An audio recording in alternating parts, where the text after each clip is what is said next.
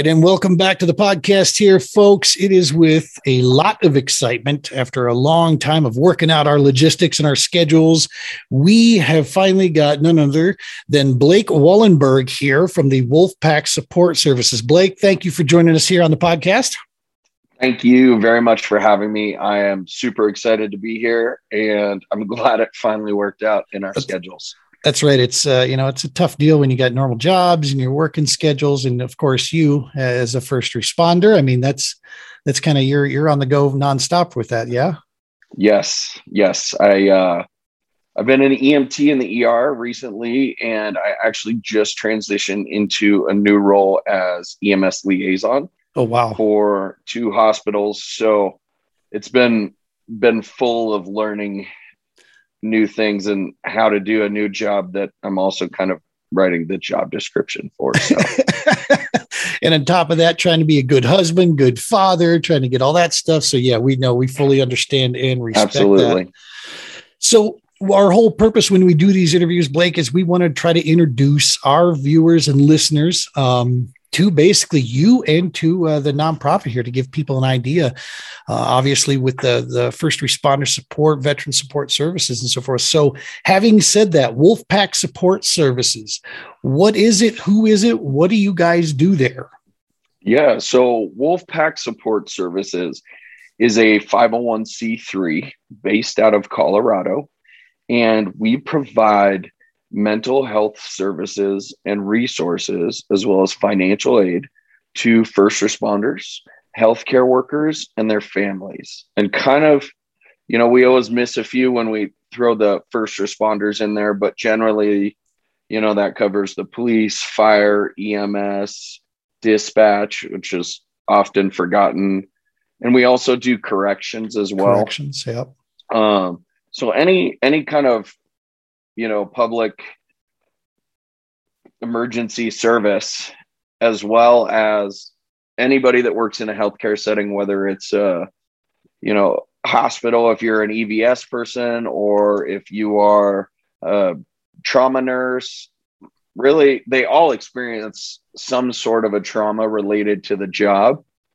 And so we cover all of them and their families. Excuse me no, it's and that's that's so huge. I mean, it's you know from the um, one of the pieces we were talking about offline is the the thing that I love about Wolfpack is how you guys are, are are centrally focused. You know, your primary focus is on the first responder emergency services piece, where um, you know that's not always the case and in some other others they're a little bit more broad so we we love the fact that you guys specialize right there but just like in the military and veteran support side where they say everybody serves the entire family serves that's just that is the same in emergency service. I mean there is there's a sacrifice there is the worry piece there's the the stress.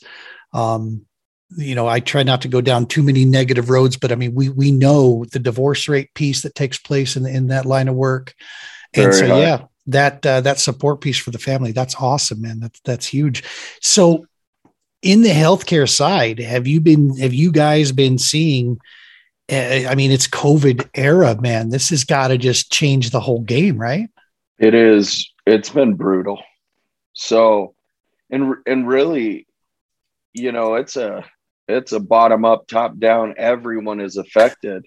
Right. You know, our our doctors are seeing more patients.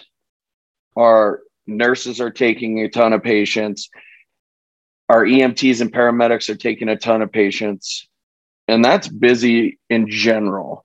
And then you add on the COVID protocols with different respirators or or N95s, different um, you know, the masking requirements, the different, oh, do we need to wear a gown? Do we not need to wear a gown? Right. Do I need to have an eye shield? Do I not need to have an eye shield? And honestly, there were times where I would have three shifts in a week and I would get updates about what the new protocol was every shift. Yeah. So it's been a super fluid situation. The a lot of the healthcare individuals, the nurses and, and medics and EMTs that work in hospital have been leaving and working travel jobs. Oh wow. And some are doing, you know, local travel and what they get is a ton more pay. The pay is mm-hmm. crazy higher, right? You don't get the benefits, but you know, who cares about that little benefit when you're making twice as much as you did? Right. Right. You know, so the staffing has been limited. Um, you know, I, I can say at our hospital, we've been lucky to always be pretty well staffed. But earlier this month, we had five or six people out at the same time, Dang. staff wise, that were COVID. So, and that include EMTs and uh, nurses. I don't think any of our paramedics had it at the time. Well, you know, and that's the piece that I think a lot of times we, as in the civilian world, we we disconnect from and we forget, and that is when something affects the community, right? Um, they forget that the EMS, the the these people, they are our community. You know that they're the same, but the difference is they're putting their that service piece first and you know making they're doing their best to make sure they're taken care of but they have the same worries that we have out there. And that that just it compounds so much heavier you know into the the the mental health side of things you know and and that's uh yeah i mean that's just one of those areas that we try to you know do our best to remind folks of hey like the fires you know those those those guys were out there those men and women were out there protecting so many people which they did a phenomenal amazing job um but at the same time, probably wondering, you know, is my house okay? Did my family get out? You know, and that just talk about the the impact that's got to have, you know, on people. So, you guys bring in these these type of services out there that is so critical. What, in your opinion? I mean, so I'm going to be 50 this year. When I was a kid growing up, when we heard the term mental health, okay, it came with a stigmatism something I've been noticing in the last, say, five years, maybe, is really now, especially with a new generation that's a little bit more uh, open with with you know certain areas than my generation was. It's it's starting to change. It's it still has a long way to go, but people yeah. can say the word mental health now and in the right circles it's it doesn't have a stigmatism it's it's considered look we need to work on mental health the same as we do physical health are you seeing Absolutely. that out there yeah, you know, we're we're definitely seeing the change begin. I think begin. is a good way to put it. Yep. Right. You know, many of our traditionally, many of our firehouses were all male. So there was this alpha, we don't talk about feelings. We, you know, this is the job. We all know it sucks you know, suck it up, buttercup kind of a thing. yep. And, yep. And as well as, you know, the policing industry, right? They they were very male dominated for a long time. And many of those systems are getting integrated. And we're still seeing, I mean, and I've interviewed and spoke with with firefighters that are um, female and you know they tell us it's yeah it's still it's still there but the mindset is starting to change. Right. And, and we're seeing that happen. And and kind of that like one of our hashtags that we use all the time is is end the stigma. And the reason we chose that is because it applies to everything right, right? if you are a male or female firefighter why can't you cry after a call some calls suck, they're life changing, and you'll never forget them. You know? Um, yep. And and you just why like why can't we? Why and for some reason the industry is just always frowned upon that. And now that's starting to change. And I see both in the ER and pre-hospital when we have these horrible calls or or horrible, you know, traum traumatic events or traumas or whatever it may be, afterwards, you're going up to people and you're like, Hey, are you doing okay? And like, yeah, I'm fine. I was frustrated. And they're like, no, no, no. Like mentally, are you good? And sometimes they'll be like, yeah, I'm good. Sometimes you hear the standard, yeah, I'm fine, which is like, I'm not okay, but I don't want to talk about it right now. Um, I mean, I know with my own mental health that my wife gets that. You know, are you okay? yeah, I'm good. Or yeah, I'm fine that's the okay. Keep an extra eye on him. He's not good, but he's telling me he's not good without having to get into it. You know, yep. and yep. And for me, I think emotions have been brought into the medical first responder worlds so much more intimately, even since 9 11, right? We started seeing these bigger events where the outcome was this amazing pour of support for these people, but also the inner networks that were developed. You know, it's obviously there's a long history of police and firefighters uh, talking negatively about each other. Sure. But it's lost all of the truth behind it. And it's just you jabbing your friends, right? Right. You know, or like, oh, it would have been great if you could have gotten us, you know, some traffic protection. But you know that you would risk your life for that officer if that's what it came to. Absolutely. And, and so that brotherhood, sisterhood value of it is just, it's definitely grown. And I think that we're getting more, more women in the industries is, is helping, right? Because we're getting more different perspectives yeah. of men, women, people that have families, people that don't, people with young kids, people with kids that are grown, you know, and and even the kind of the older guys that have, you know, been doing this for 25 years and you know, you could see the smoke lines kind of there. those guys those guys are starting to get it. And right. it's it's just because we're promoting it, you know? And the one of the one of the biggest things that I try to promote just through the nonprofit is it's okay to not be okay. Yeah. And I think I've seen that either phrase or hashtag or whatever its use was so much more. Yep. And in fact, the other day I saw it through the hockey community. And some hockey store had, you know, said hockey supports mental health. It's a t-shirt they had made. And a friend of mine reposted it with just all he said was, it's okay to not be okay. Yep. And I think that's so, you know, for some reason, people don't feel that way. Right. And wh- whether it's a patient in the ER, I'm like, it's okay to not know how you're feeling right now. Like your family member's super sick, and it's okay if you have no idea what's going on. Yep. You know, inter- internally, like feelings wise, I was like, that's fine. So you need to understand that. That's powerful. But, yeah, and we give we've always given that to patients. You know, and you always hear like doctors make the worst patients. but we also have fought that too from a personal side, right?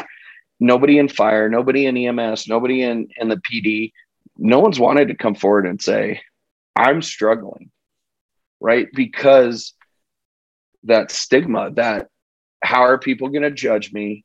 Who's going to know? Who's going to find out? Is it going to affect my chances for a promotion? You know, th- it's yep. it's been a laundry list of things that are fear, and now it's you know you're looking at all these departments. Like most of the departments in the Denver metro area have some sort of peer support group in place. That's good, yeah. and it's fellow responders that are volunteering for this extra position. A lot of them you have to take, you know, a, a certification class for. Mm-hmm. Um, I know I did one. It was like a four, you know, five day, 40 hour certification course. And I thought I knew some of, and it was, my eyes were open, you know, and, wow. and I think that's important. I mean, right. I had been already doing this nonprofit. Sure.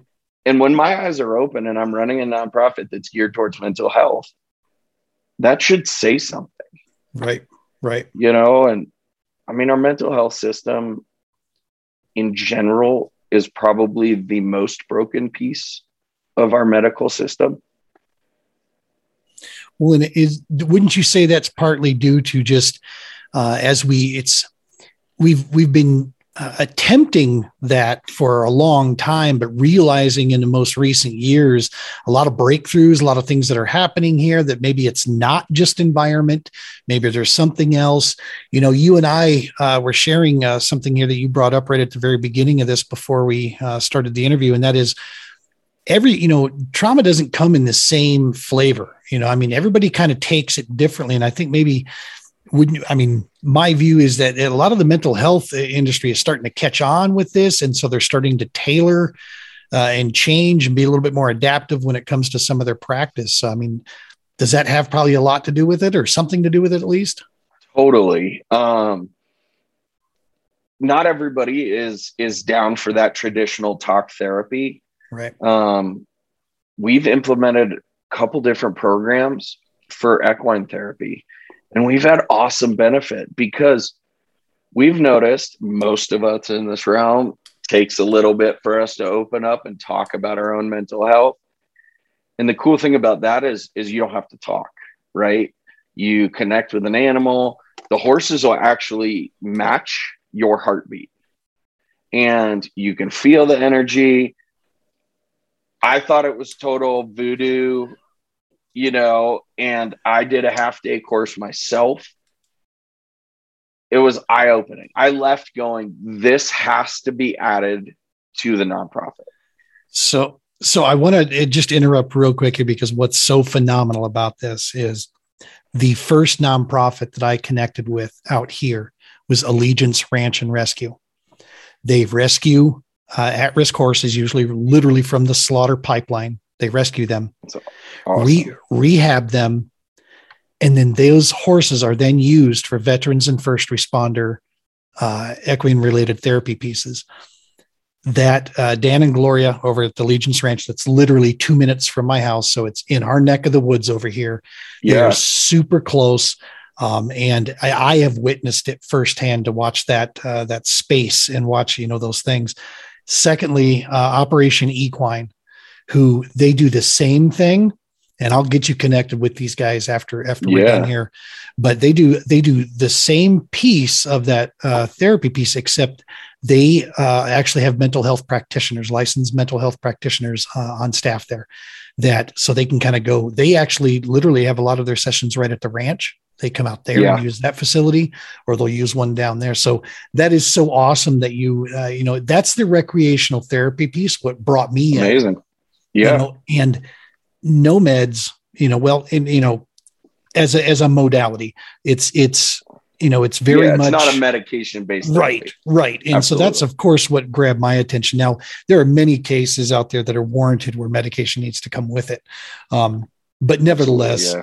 yeah. so that that is I just wanted to share that with you when you said equine. I'm thinking, holy crap, well, this is perfect. We'll we'll exchange some information afterwards. I'm going to get you in contact I can awesome. actually meet you out there at the ranch. We'll we'll get it all set up. That'd be fun. I'd love that. So yeah, and so kind of expanding on where it really impacted me is I did this course and I had a blast. We were, you know, it was a very neat course. They had a lot of energy work with the horses as far as like using your energy to guide a horse to yep. do certain things without touching the horse.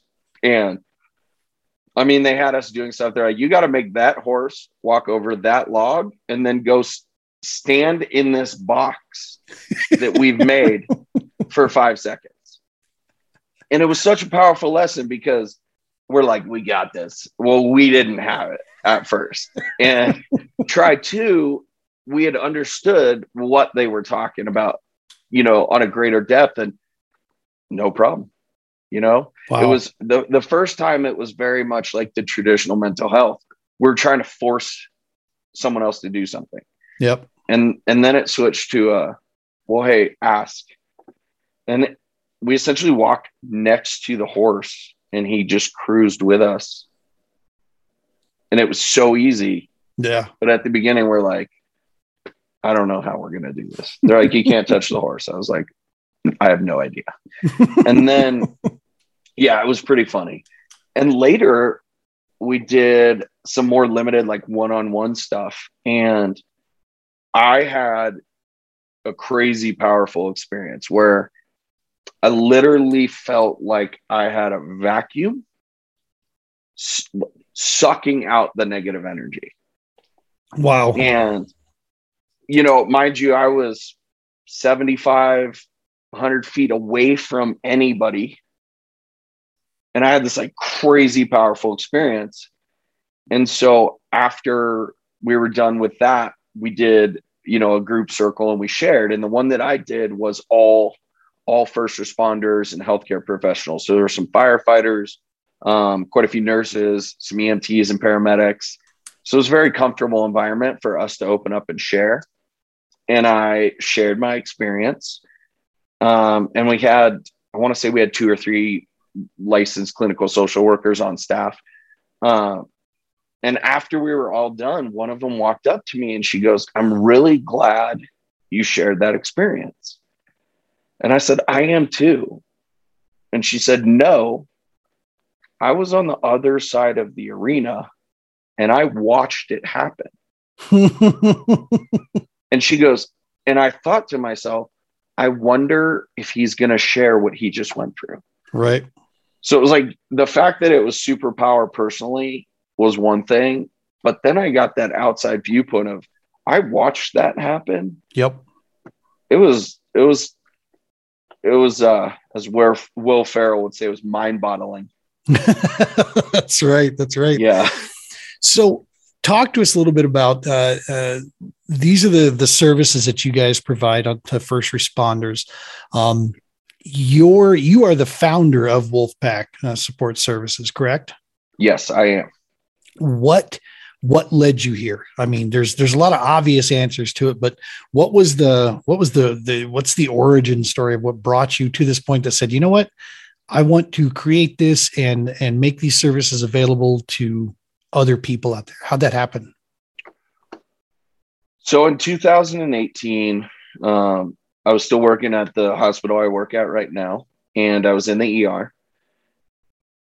And a friend of mine had texted me a question Hey, what's going on with this guy? I saw a really weird post on Facebook from his wife. Hmm.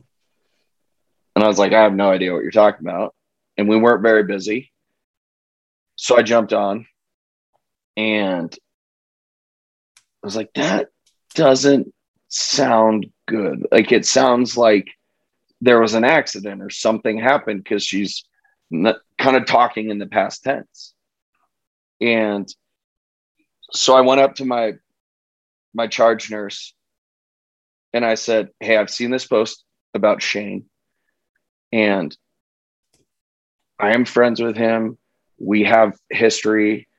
Um, I need to know. You have to tell me what's going on. I know you're trying to keep this private, but I, I need to know right now. And I was told at work at about like 10 30 in the morning that he had taken his own life. Ah, And I collapsed pretty much in the med room, was in absolute shock.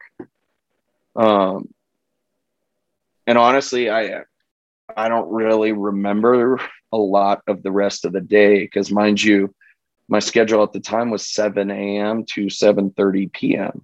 So Right. I worked a majority of my shift having heard this and and still trying to get information and grasping little pieces of of in info here and there and trying to provide good patient care sure, sure. and so you know i kind of had to do what a lot of us do and i had to shut my emotional side off so i could i could be a good first responder right because it doesn't matter what's happening in my life Right. someone else could be experiencing the worst day of theirs and and that's what we're there for that's what we signed up for Right. and I, Shane and I hadn't been crazy close, right?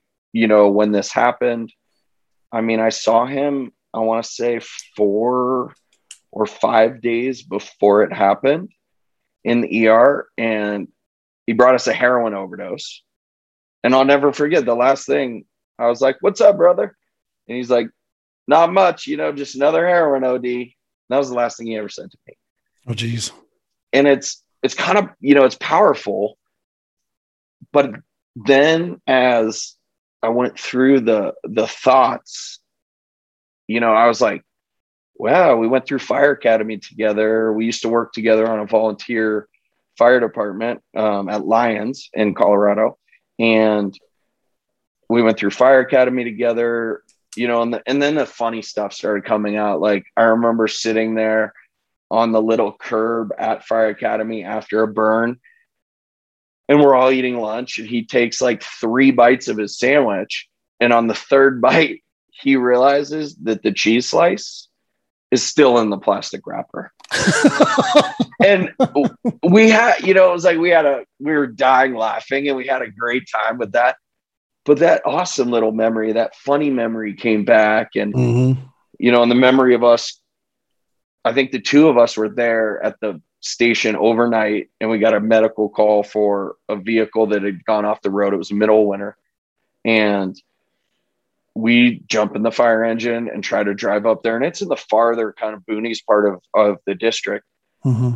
And we're coming around a very steep curve, and all of a sudden the fire engine just starts sliding backwards. Oh, and we we kind of did one of these.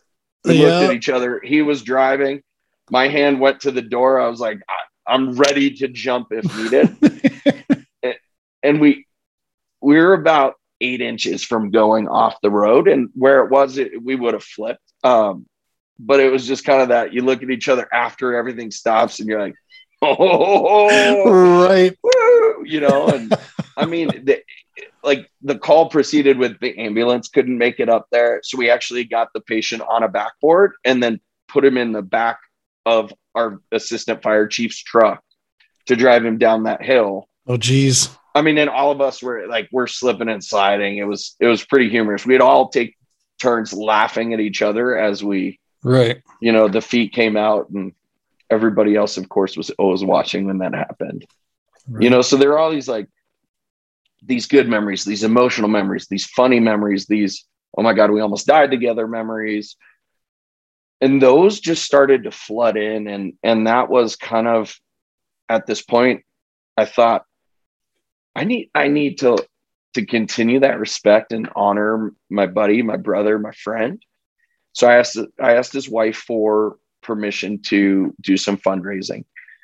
And the goal is to just raise money to help her with you know funeral costs there's a whole lot of extra stuff that insurance doesn't cover. Sure. You know, hopefully maybe enough money to pay for a headstone and and all that. And so I went online and he was a he was a fire medic, which is a firefighter paramedic. And he was also one of the medics for the SWAT team. Oh wow. And so he kind of worked that that police fire duality. And so I went online and I found those silicone bracelets that are black and they have that, you know, the thin blue line, thin red line. Well, I found ones that had half of it was red and the other half was blue. And I thought that was so appropriate. So I bought a couple hundred of them and I posted it online and basically just was telling everybody, friends and family that we'd run into, hey, I've got these for sale. It's just a quick little, you know, way to help fundraise and for you guys to show your support for this, you know, this brother that we lost. Mm-hmm. And the reach from that was pretty incredible. Um, we had our manager, our, our president at the time came down and handed me an envelope and he was like, Hey, this is for um, your friend. And I said, Let me get you a bracelet. And he's like, no, use those to raise more funds. And he gave us, you know, $50, $100. I think I made a suggested donation of like $5 per bracelet. And right. people would give us a 20 or a 50 and then I'd keep the change.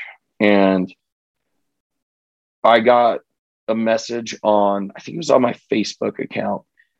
And this gal said, Hey, I'd like to come up and pick up, I think it was about 30 of them. I said, absolutely. Yeah, I'll have them ready for you. And she brought me a, I don't know if it's check or cash, but I said, do you mind if I, I ask where these 30 of these bracelets are going because it was kind of the largest single you know request i had had and apparently she was one of the training um, fire instructors for i want to say it was west metro oh wow and it was every one of the people in their current recruit class. So people with the you know with the future plan of being a firefighter when they pass their fire you know certifications their hazmat certifications. Um so there that was that hit me. That was pretty powerful. I think that one transaction hit me pretty good. Right and i was like well i guess i could just do a gofundme and if someone wants to just donate there it's an easy way for them to donate there. And between the gofundme and the bracelets i made like i think almost $1500 off bracelet sales. Um, and the first batch I just bought, and I was like, "This is my donation." Um, we did buy another batch and and give and sell a bunch of them, but with the GoFundMe and the bracelet sales, we raised just north of fourteen thousand dollars. That's fantastic. In two, in, in two weeks. Wow.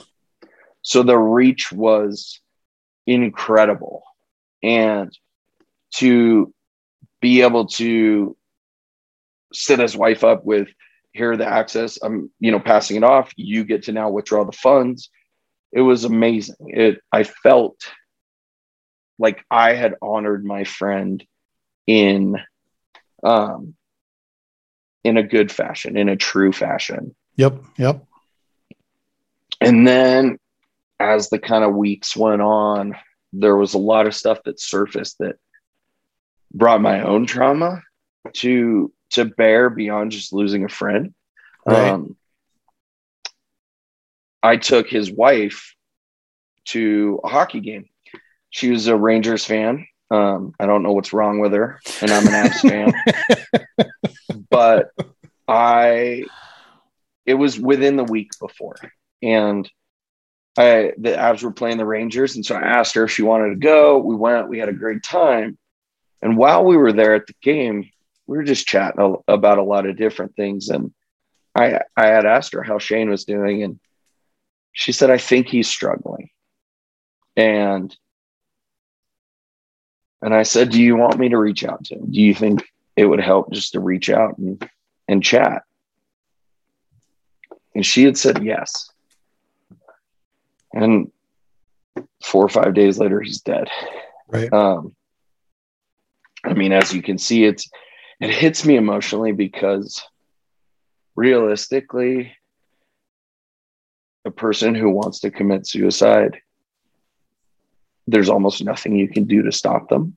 Right. Um, most people are are looking for a permanent solution to a temporary problem. Um, and and that with all the education that I've gotten, with all the training and all the things I've read and watched and researched, I can tell you I'm not supposed to have guilt. Sure. And I can tell you it's not my fault. But in my soul, there's a scar. Sure. Well, you're human. You know, you're human yeah. before you're anything else. Yeah. And I, you know, and that was that was powerful. Um you know, and like the stages of grief, I got super pissed, um, angry, did that question like why did this have to happen you know was there something i could have done like if only i had gotten to him the bargaining you know it was as I look back on it, I was very much so the classical five stages of grief. Right. And there are five stages. They don't always come in order. Sometimes, They're not asynchronous. yeah, and sometimes it is one, two, three, four, two.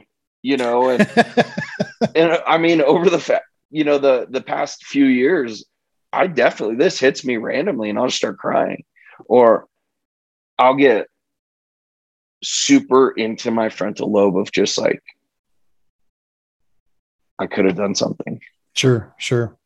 And then I have to remind myself, like, no, you're human.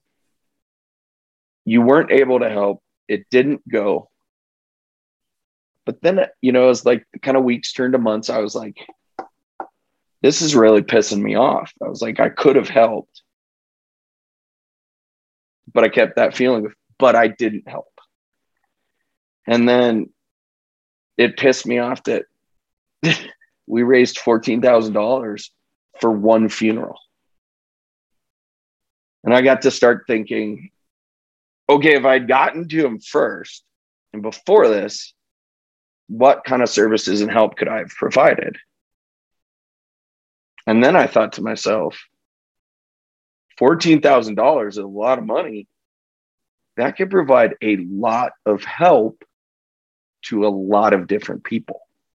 Right. So, about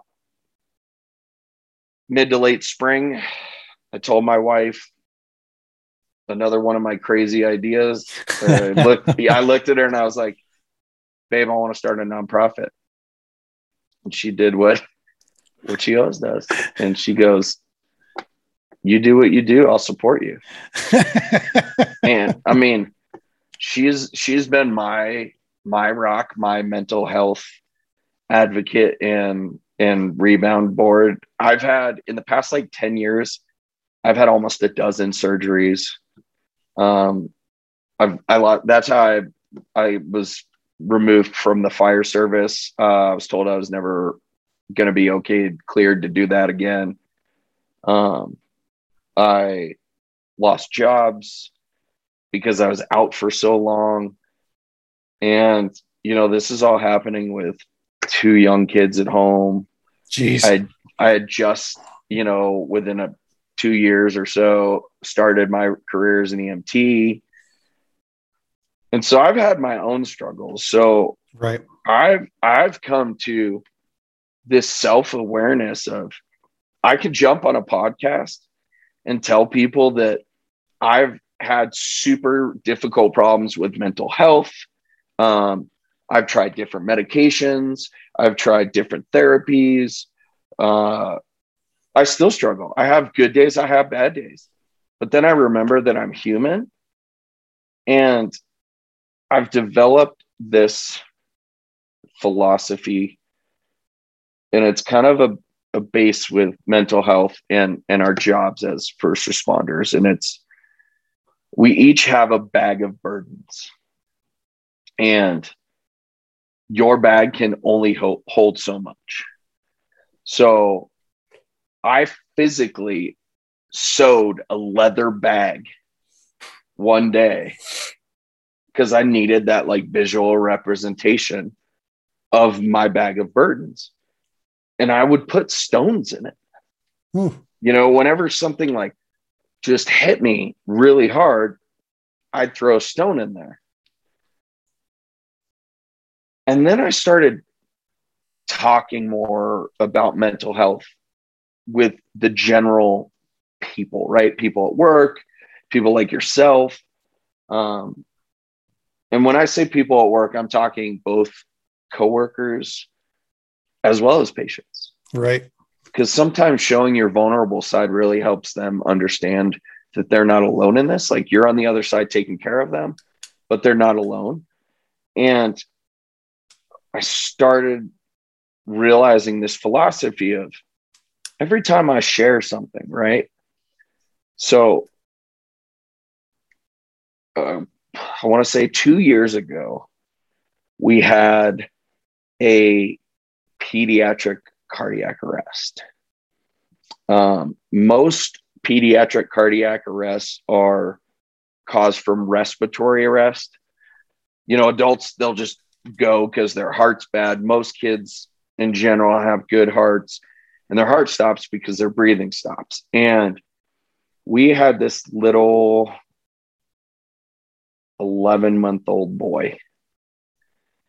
And I remember holding my hands like that.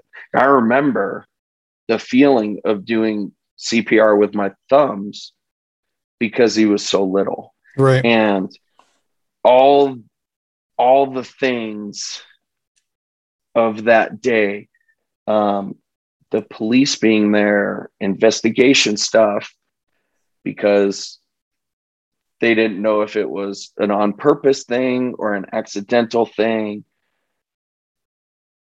and and that that trauma that i left with from that day was horrible Right.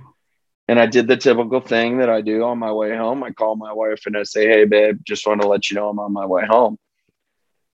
And I finished it up with, Don't put the kids to bed. Mm. And she could tell right away in my voice that something was wrong. Yep. Yep. And I got home, I sat down on the couch, and I put one girl on this side and one girl on this side. I had arms around them, and we just chatted. That's awesome. I didn't tell them Sure. the details of the day. I ended up, you know, talking to my wife. Um, obviously, with HIPAA compliant for all those rule followers out there, I didn't break any. That's right. Um, but it was powerful. Mm. But I've realized over the last two years, you know, since that happened, that every time I share that story with someone like you, well, I just pulled that stone out and I broke it in half. And now you get to carry some of that because you've heard my story, That's right. right? And this bag, and part of the reason I made my own physical bag was I needed that realization of proof of you can stuff so much in a bag till it's too full That's right. right? And we all carry things. I know, you know, when I'm 60, it might be a little crumb, a little sand sized speck, but there will it'll still be in my bag, That's right. right? Always a But the piece of it. goal is exactly, but that goal of if we share enough, if we share with enough people, you get the people that understand, you get the people that don't understand, but you help yourself by sharing. And so I've become so much more open with mental health. And I've run into people on airplanes and had like in depth conversations where if you heard us talking, you would think we were best friends of 20 years Right. Right. you know and it's just that i've i've noticed that you open up and people are they open up so it's not only are they more receptive but they're also more willing to to share with you You've kind So- of paved the way. You've opened the door.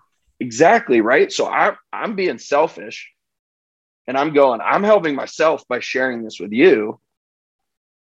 Well then in turn you're like oh I, i'm going to do this too. And you open up and you give me a chunk of your rock. And now you have a brother or a sister that is carrying that trauma with you. That's right. and they might they might not have been there. You know they might have run calls very similar or had the exact same scenario you know we we've had calls in the ed where someone comes in there's 12 different people working on this patient and you notice someone is different afterwards right. Right. and i've gone up and i'm like hey what's what's going on and it'll be a that person ri- reminded me of my grandma Mm. right it was nothing to do with the scene or Right. the patient itself and and their traumatic experience or their horrendous event Right. but it was that trigger that that secondary trauma Well, you know, one of the other uh, programs I work with, the Warrior Bonfire program, they actually have a slogan here that just echoes and lays out exactly what you just said. And that, that slogan is pain shared is pain divided, you know, and that, that piece there, and then it, you know, they, it goes on and expounds to uh, other areas, but that there's, it's so true, you know, when you can, when you can get around like-minded individuals that understand that walk in your shoes, they understand where you're coming from, there's a saying that I, I, I use all the time, and that is, I don't need to know you to know you, you know, and that I think that rings so true in that case. So you've you've had these situations, it's it's landing on your head. What at what point did you did you say, all right, that's it. We're going official with this thing. We're going to lock this thing in. We're going to we're going to make these services available to Colorado first responders.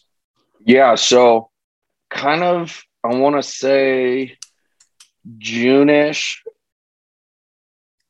By that time, June of you know of uh, 2018, I told my wife, "Hey, we're going to start this a month or so before." I contacted a, a nephew of mine, and I said, "I'm going to take a picture and send you this crappy hand drawn photo of what I want the logo to be." can you make it for me and I'll pay you. And being my my nephew who's actually like 7 months older than me um he sent me two two logos. One that was super inappropriate and crude, and I loved it because that was the first, the only first one he sent me, and I was like, "Oh my god, this is amazing!" And then about ten minutes later, he sent me the real one, and that that is our logo that we've been using from the get go. It was a a hand drawn version of something and I, you know, sent it to him and it was it was a one shot deal.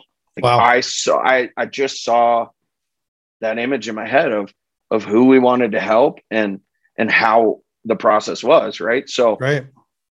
You know, we've got Wolf Pack support services, so we've got the name and then, you know, we have the medical, the star of life is what it's called. Mm-hmm. And in the middle is the wolf. And kind of each one's an avenue. So there's fire department, EMS, and PD, because those were the original focus groups, if you will, sure, for sure. for our target market. And then there's a dove, because when you get when you focus on your mental health and you start to process it, you do become more at peace. Right. Um, the middle one is kind of it's like four hands, you know, in a square. And that was a we can't do it alone. We're in it together. It, this is our community and we support each other.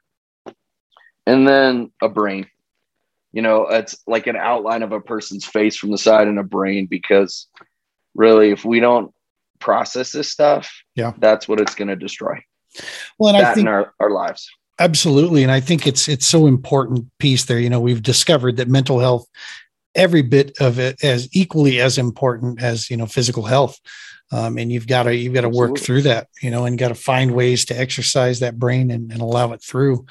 That's uh, i mean that's some powerful stuff. Uh, there's no doubt about it. And and you know that motivator factor you know how it kicks in. So first responders in colorado here um, you know we we know even in the in the veteran support side um, there's a trying to find a nice way to say this.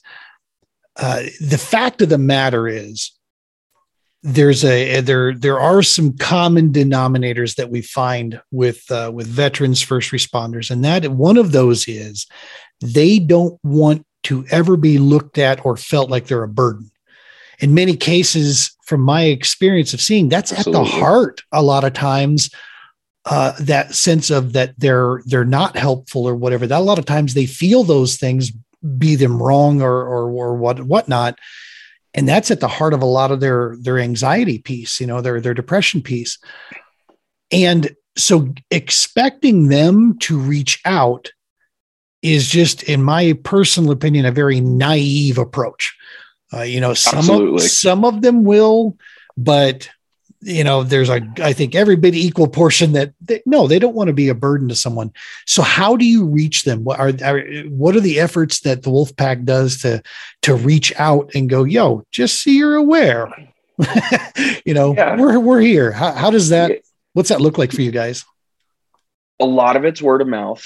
Um right. i knew you know for sure for the first year we're building the the organization and we probably were going to have nobody to take care of.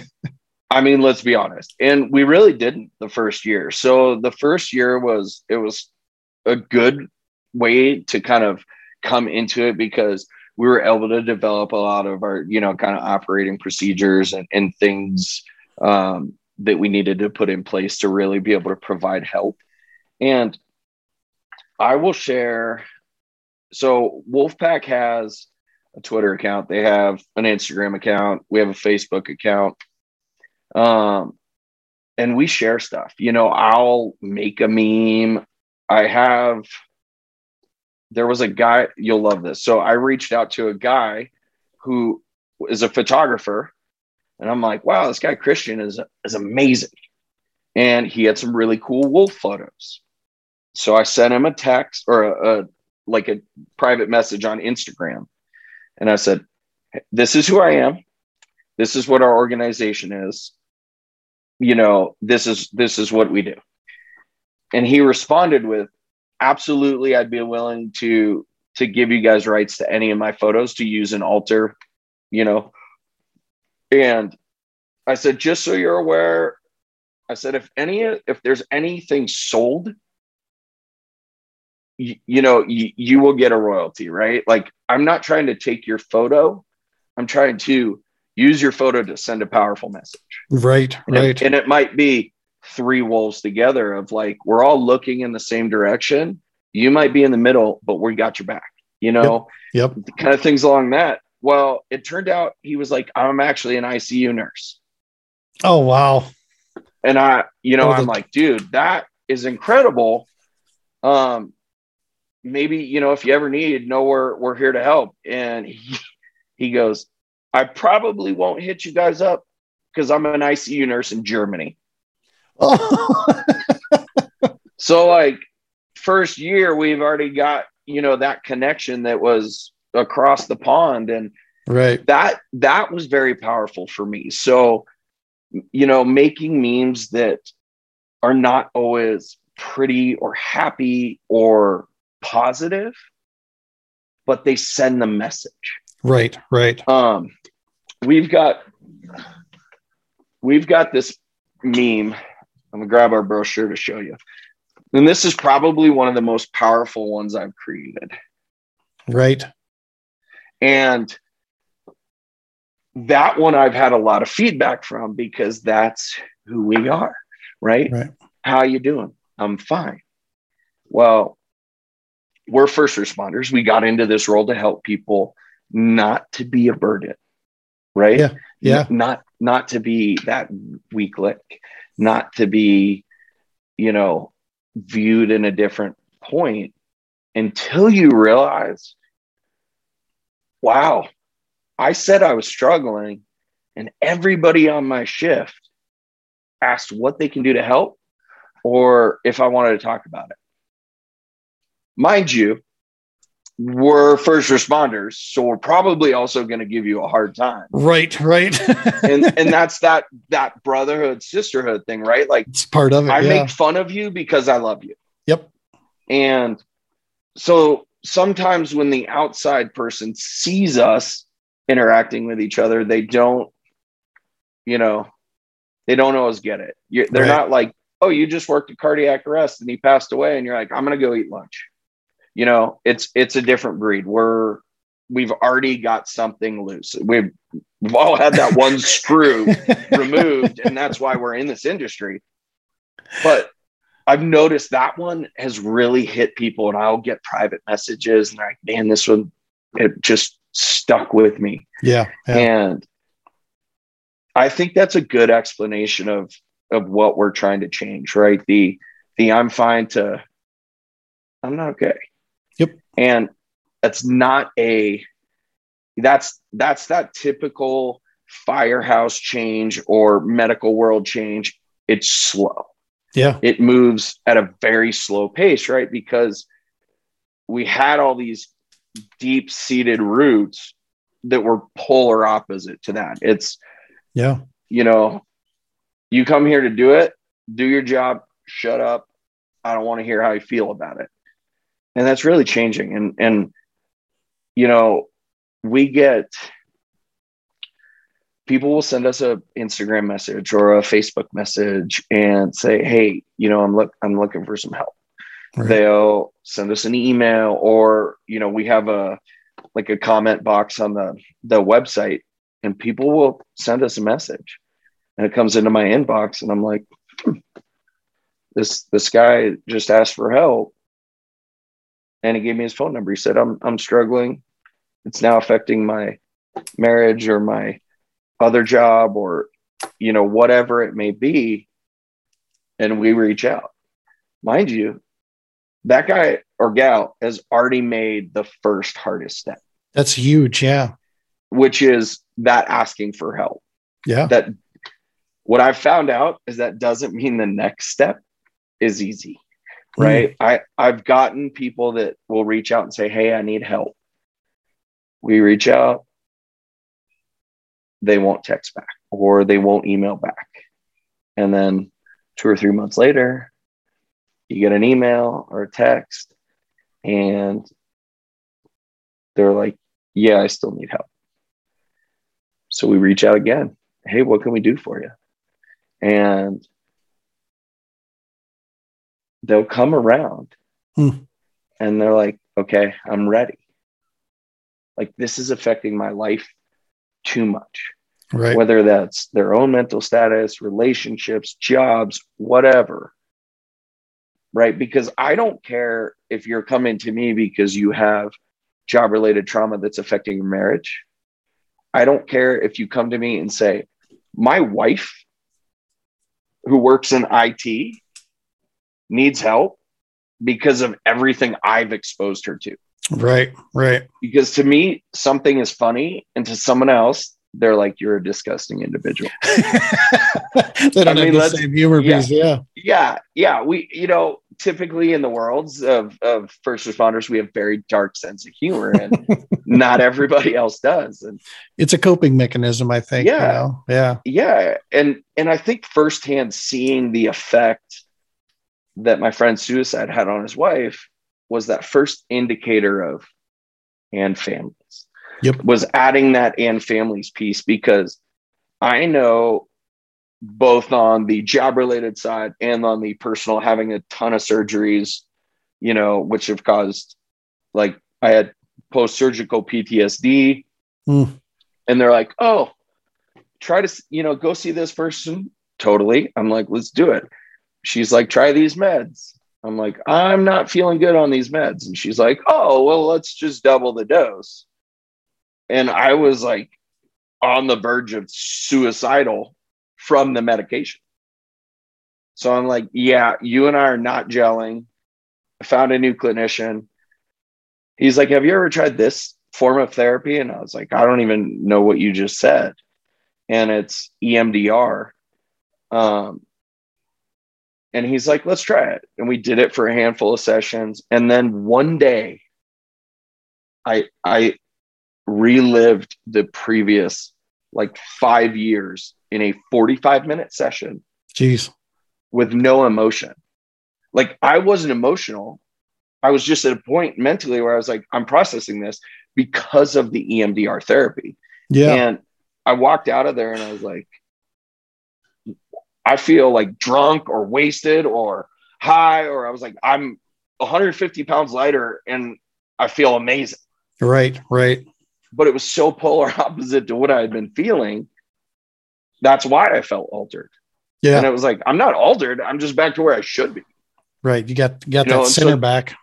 Exactly. And like I, you know, and then I'll follow up our clinicians, you know, say we approve someone for for six sessions um, with a you know clinician they the clinician bills us directly.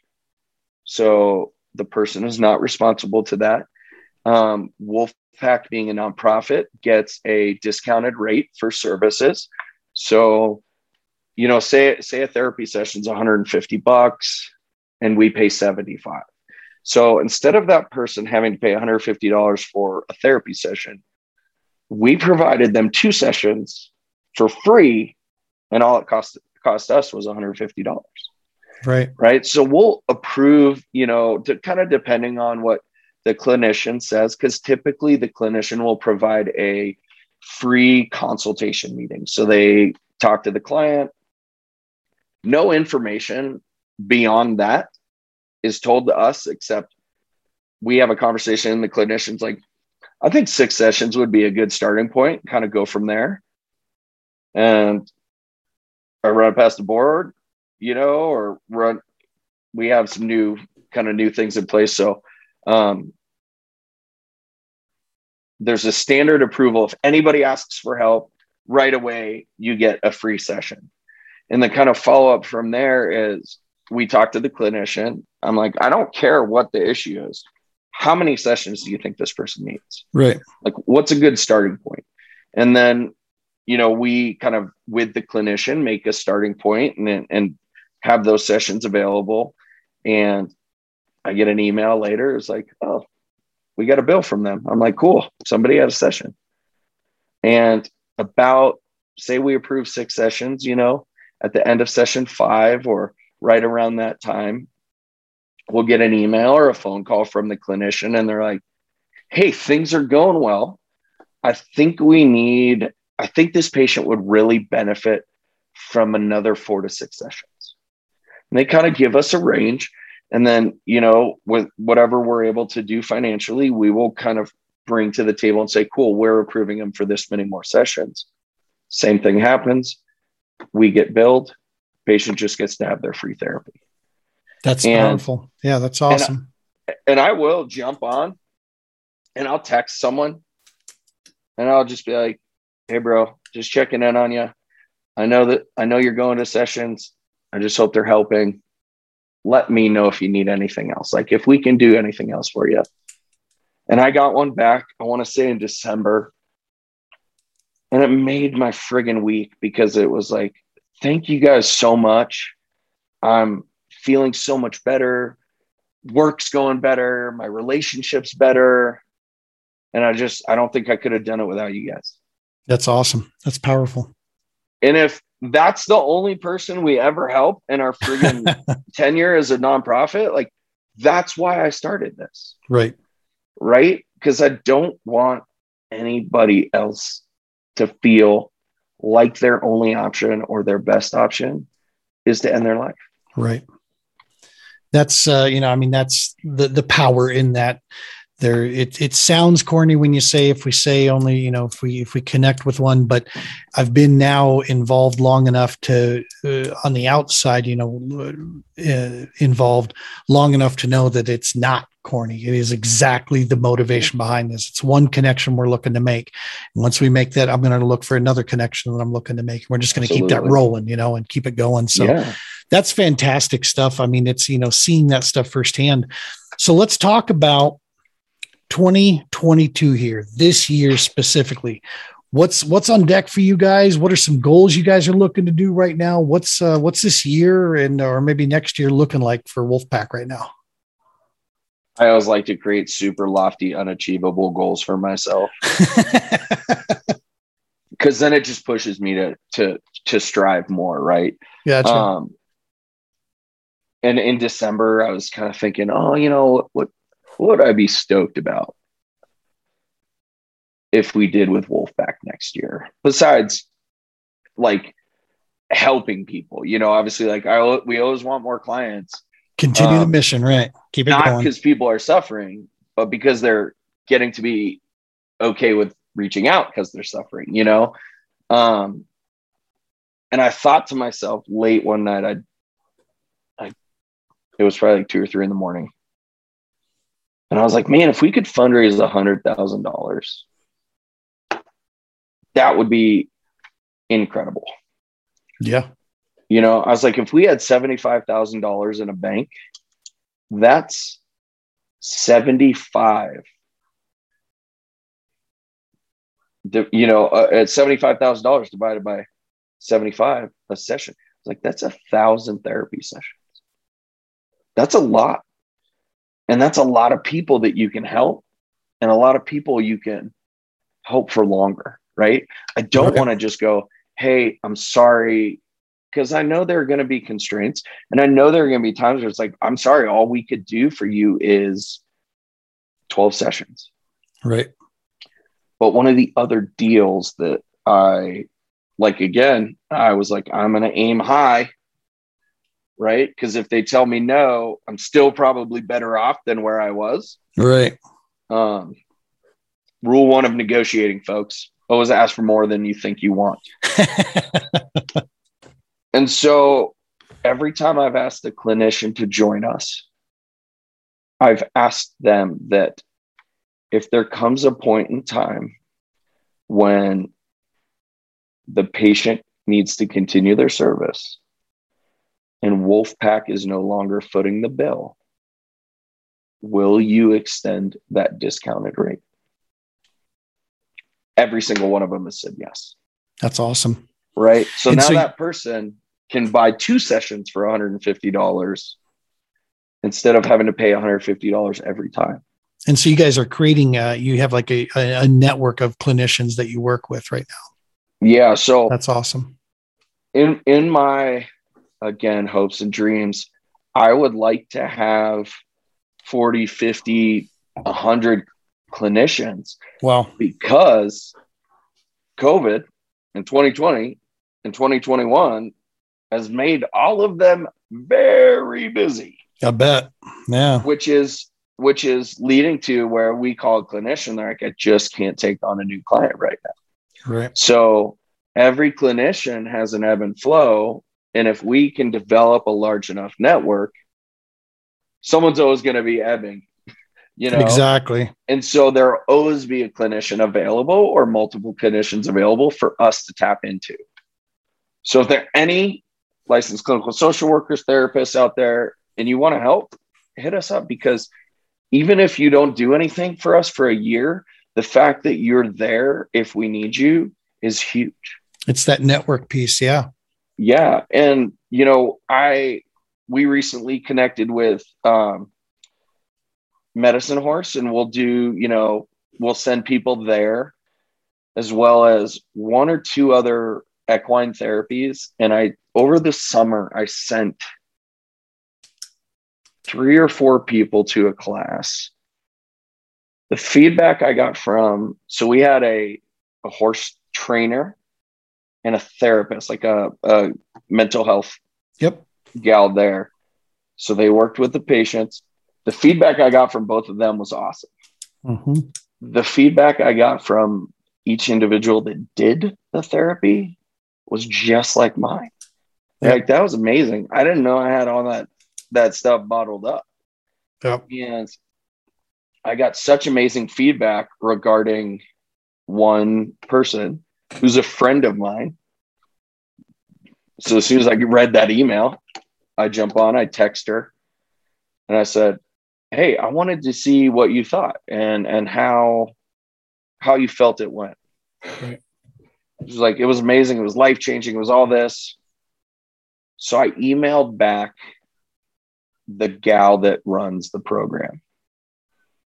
And I said, We want to sponsor her for four weeks of once a week private sessions with you. And I said, But I don't want to tell her. I want you to call her and tell her, or you to email her. Right. Yeah, Wolfpack's footing the bill, but who did all the, the work? The clinician and the horse, you know, trainer. Sure. So I had them reach out and I got to immediately, I mean, within, I know she sent the email right away because within 15 minutes, I had a text from my friend. Oh my God, you guys are so amazing. I, like, I, I don't even know what to tell you right now. And that was awesome. You yeah. know, and the, the text message back from her after was the services they provide. You know, she did kind of a little testimonial and I haven't even shared that testimonial anywhere. But just reading it myself, sure, was that that okay? This is the validation. Like this is why we do it. That's you know, awesome. what what do you do? What do you say if we spend a thousand dollars on a person? What's the limit? If we spend five thousand dollars on a person, I mean, what are we looking at here? What's the limit? And and yeah, we're a nonprofit and we don't have an unlimited budget I'm still waiting on Elon Musk to drop us in his back pocket. That's right. But until that happens, right, we do have to figure out how we can help the most people the most. Right.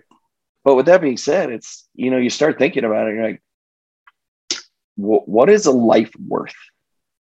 What's the value? What's the number? Right. You know, and you start asking people those questions and it's pretty intense. Like I've heard, I've heard that the average cost kind of damage control in everything of a I think it's a, either a police officer or first responder, like a firefighter, taking their life. The average cost, if you kind of follow that downstream, is about a million dollars. Jeez. Right. So you have to dealing with that. You have to you have to deal with everybody else on the department and making sure they have the right mental health team. You know, you have to have a, an on-site crisis person. You have to take sometimes an entire crew out of service. Yeah. Yeah. You know, and we've had sex times where where a neighboring agency will call and say, We heard we're gonna come over and man your station six. Don't worry about it, guys. Right. And, and another district picks up the slack because it's a brotherhood and a sisterhood and a family. Yep. Yep. Like, yep. like you said, I don't know you, but I know you. Mm-hmm. Like if you reach out and you're, you're like, hey, I, I'm from New Jersey, you definitely don't know me. I need help. Let's do it. Done and done. Right? Yeah, for sure. I mean, I'll be honest. When COVID started, you know, we're still a young nonprofit, and I, in the first couple months, I was like, we're dead. Like we're dead in the water. This is going to kill us. And then I started seeing this greater expanse of, oh, we're going to see you and do your therapy session, but you're not coming into the office. I have what's right. Like I have to protect myself and yeah. I have to protect you as the patient. So now all of a sudden, there's this massive increase in telehealth. Yep. Okay. I could telehealth my doctor in Boulder well, why couldn't he t- talk to someone in New Jersey or Washington State or Texas? Exactly. Right. It instantaneously, in my opinion, turned us from a smaller local organization to a global organization. Yeah. Or yeah. at least national, right? Um, technology like can big. Technology can certainly bridge a lot of that uh, yeah. of those aspects for sure. Yeah. I mean, I even had a vendor that's provided some of our products. I got a private message from him one day. And he said, Hey, can I ask you a question? And I'm I responded, shoot, yeah, absolutely. And he said, Hey, my brother is a GI doc. And in the past couple months, he's like, I don't live close to him. I think he was in like Indiana and the vendor is in like Montana or something. Right. And so he's like, I, I think, I think he's struggling.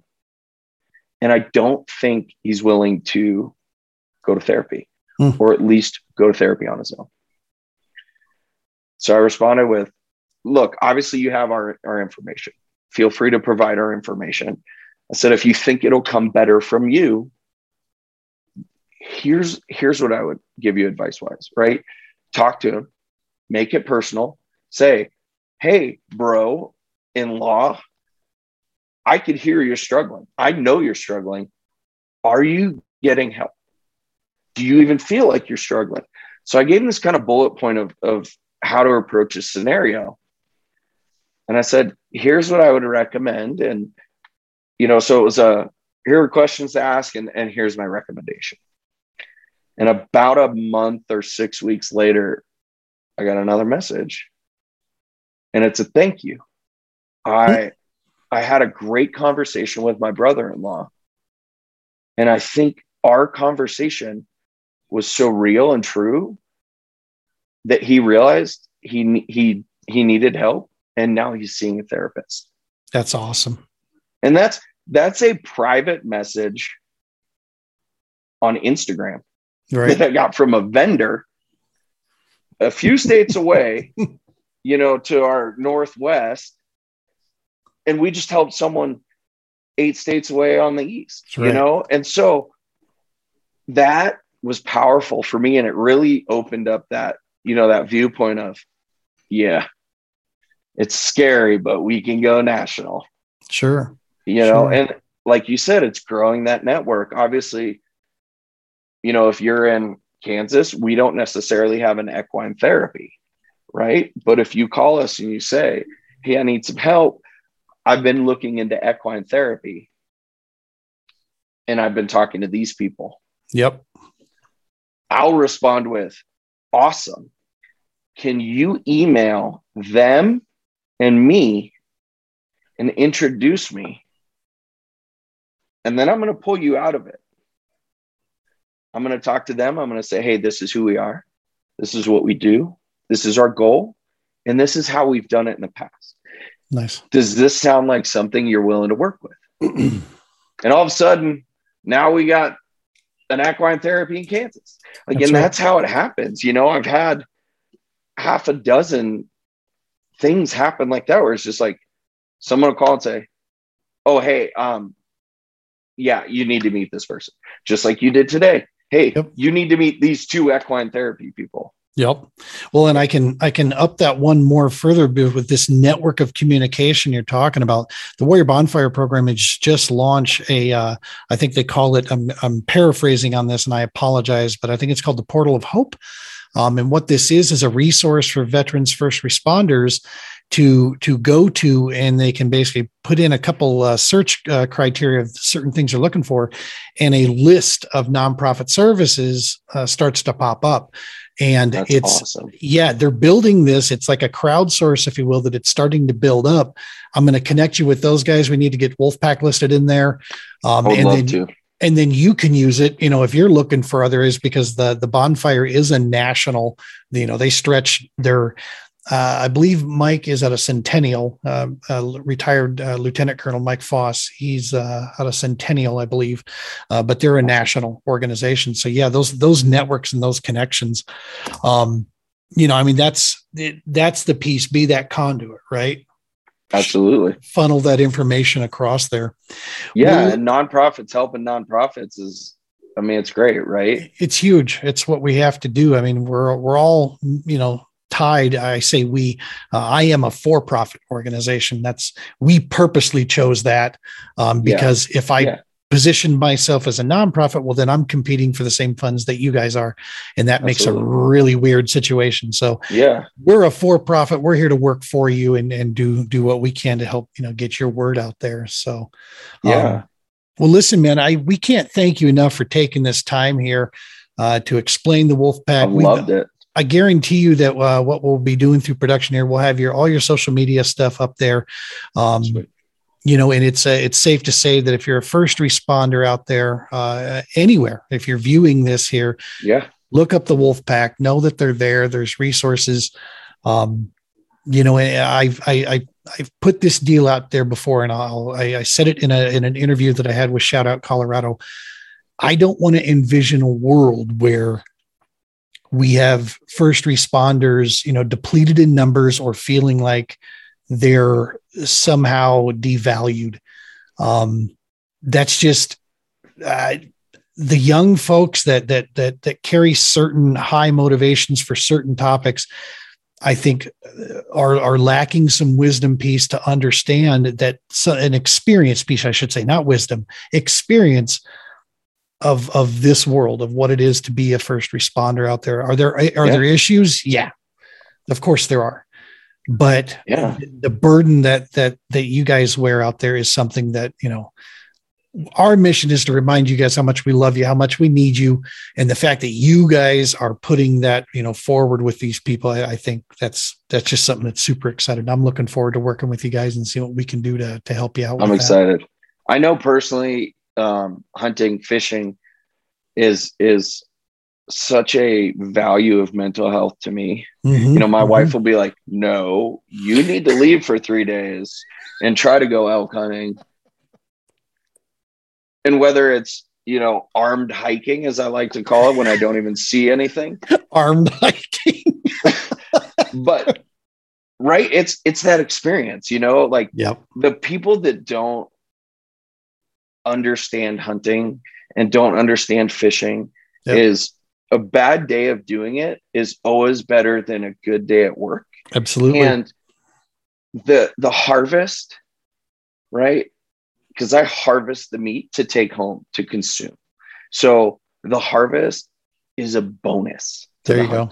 There right. You go. It's the experience. And that's why I was definitely super excited to connect with you because yeah. I know what kind of value that brings personally. And a lot of us are super outdoorsy. I mean, we live in Colorado. This is a very outdoorsy state. Absolutely. You know, and we we try to be unique.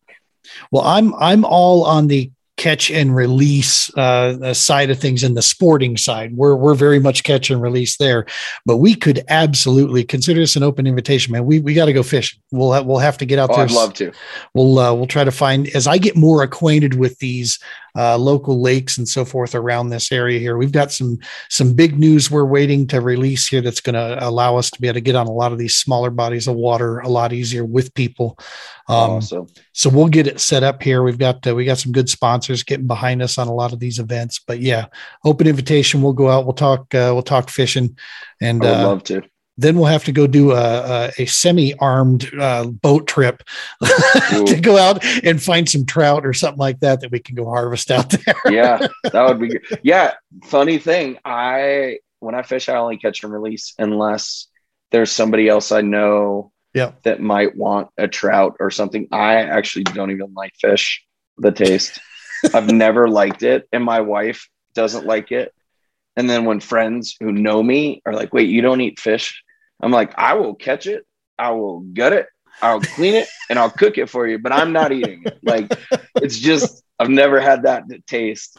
And catch yeah. and release is, I've noticed, exceptionally harder when elk and deer hunting.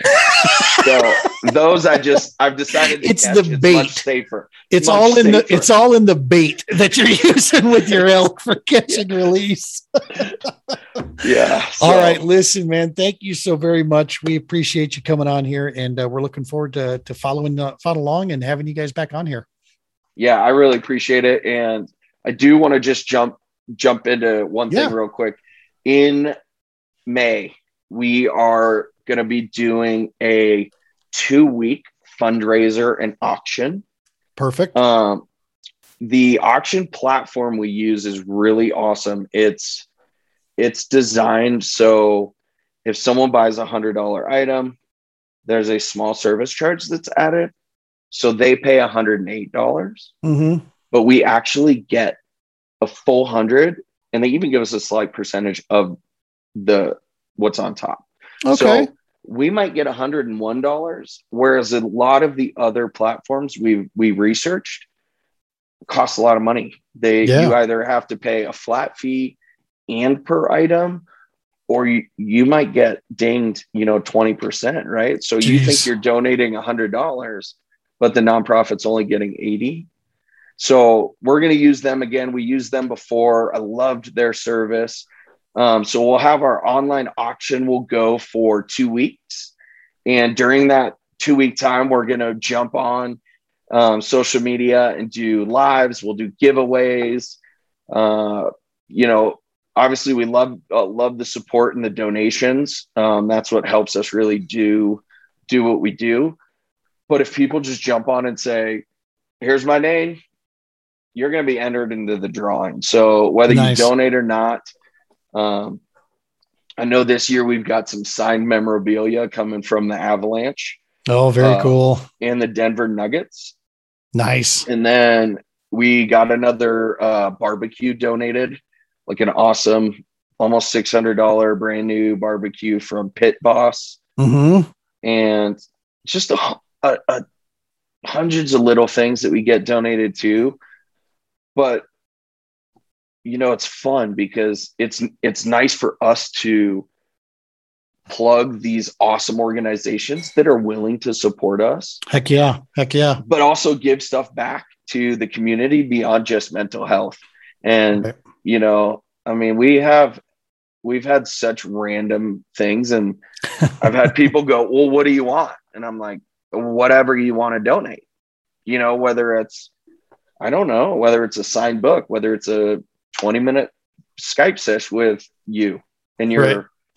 a hockey player or a basketball player or whatever, you know, and that's the fun thing about this auction is we really can take anything. Sure, sure. You know, and have that have that kind of fun, totally unique, totally different not just mental health related items. Right. Right. And just kind of, you know, give back to those people that celebration spend piece. so much time, yeah, supporting us. So well, that's awesome. I'm looking forward to uh, as we get closer to that. You and I should uh, should connect with that. We'll obviously pipe this through all of our social media as well. Get people uh, ramped up for it. Let them know where it's at, and uh, and we'll uh, make sure that they're they're seeing the stuff. And uh, who knows, maybe we find some donators for you. You know, I awesome. was I was thinking about you know what I make. Uh, I just make a mess usually. That's that's pretty much what I'm really good at. So, so, so do I. I just now make a mess in a nonprofit. There you go. there you go. I I tell people I only learn from my mistakes, but that is why I'm so smart. um, you know that awesome. they've written they've written books with information I have no idea about. So thousands that's, of them. That's right. All right, man. Well, again, thank you so very much for coming on here, and uh, we're going to follow along with the Wolf Pack there, and uh, obviously, folks, reach out to them there and uh, and let them know you're out there if, if there's something you think you can do to help them out. Thanks, man. Yeah, thank you so much for having us. We we're super excited to uh, be on the podcast and, and also start working with you and and having those you know services that we can offer as a different form of therapy. Heck yeah. Awesome. All right. Awesome. All right.